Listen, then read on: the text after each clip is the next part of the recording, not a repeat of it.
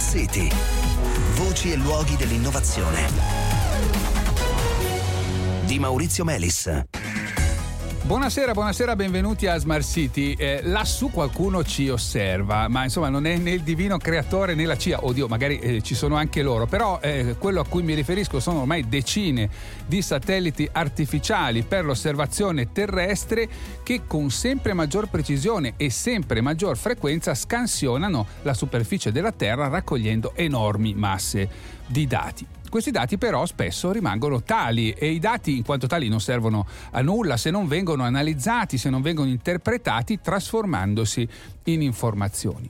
Questa simmetria tra la disponibilità di dati che spesso sono addirittura gratuiti e il loro effettivo utilizzo eh, riguarda eh, un po' tutti i settori e tra questi senz'altro c'è l'agricoltura ed è qui che entra in gioco la startup di cui vi parliamo questa sera, si chiama, questa sera si chiama Latitudo 40 che ha sviluppato una piattaforma che permette di tradurre eh, i dati grezzi, diciamo satellitari, in informazioni immediatamente disponibili per migliorare le pratiche agricole. Insomma, diciamo che dalle stelle alle stalle in questo caso assume un significato completamente diverso. Allora, ricordo che Latitudo 40 è stata recentemente eh, selezionata da Fondazione Golinelli per un programma di finanziamento eh, di CRIF e noi ne parliamo con Gaetano Volpe che è CEO di Latitudo 40. Benvenuto.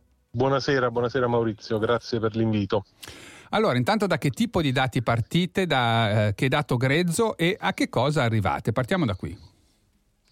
Sì, noi partiamo, come dicevi tu, da dati di libera consultazione, dati della costellazione Copernicus, che sono usabili gratuitamente, ma in casi specifici possiamo raggiungere anche, utilizzare anche dati commerciali eh, con risoluzioni fino a 50 cm. Da questi dati tiriamo fuori delle analisi che sono sostanzialmente degli indici che ci consentono di capire eh, come cresce una coltura, in quale stato fenologico si trova la coltura, se ha bisogno di irrigazione o fertilizzazione, se è attaccata da eventuali patologie, mm. funghi o parassiti. Ecco, tutto questo per capirsi appunto eh, dallo spazio. Voi fate delle analisi, immagino, molto raffinate, sul, per esempio sul colore del fogliame, cose di questo genere, giusto? Uh, assolutamente sì, mm. diciamo non solo sul colore, noi usiamo delle immagini che sono multispettrali certo. o iperspettrali, quindi vengono scattate in diverse frequenze di luce.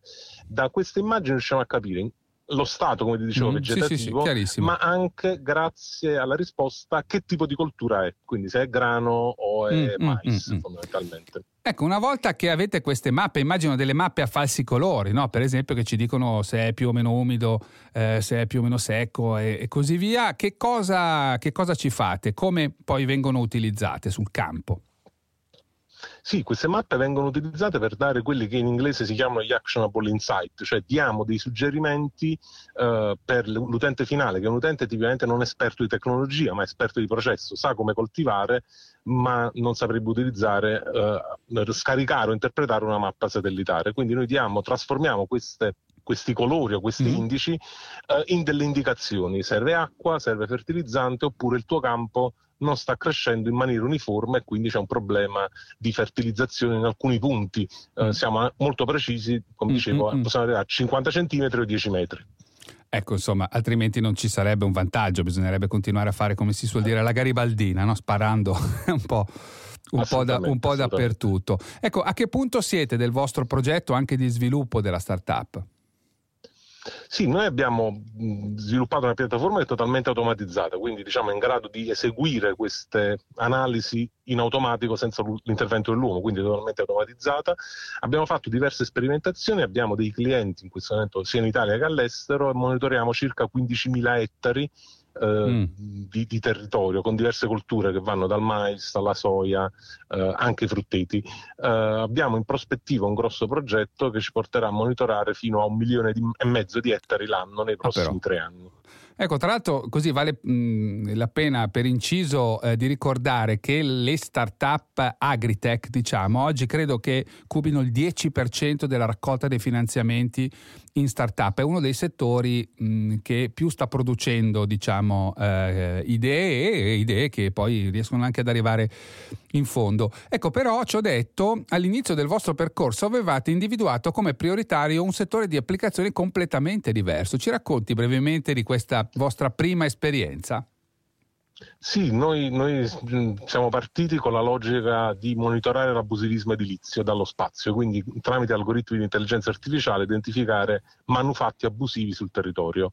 Eh, eravamo molto contenti anche dei risultati raggiunti, eh, purtroppo questa applicazione mm. non piace eh, perché diciamo, chi, una volta che viene comunicato che c'è un abuso, eh, l'ufficiale, diciamo, l'ente pubblico deve, è obbligato ad agire perché entriamo in molti casi anche nel penale, quindi eh, diciamo, ci hanno consigliato, ci hanno, ci hanno manifestato, quindi nella validazione, nel processo di validazione delle reti di business ci hanno detto che non ne sentiva, non era un must have sostanzialmente perché gli avrebbe creato più problemi che soluzioni fondamentalmente.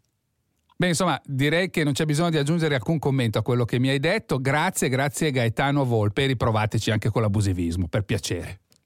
Va bene, lo faremo. ciao. Ciao, ciao.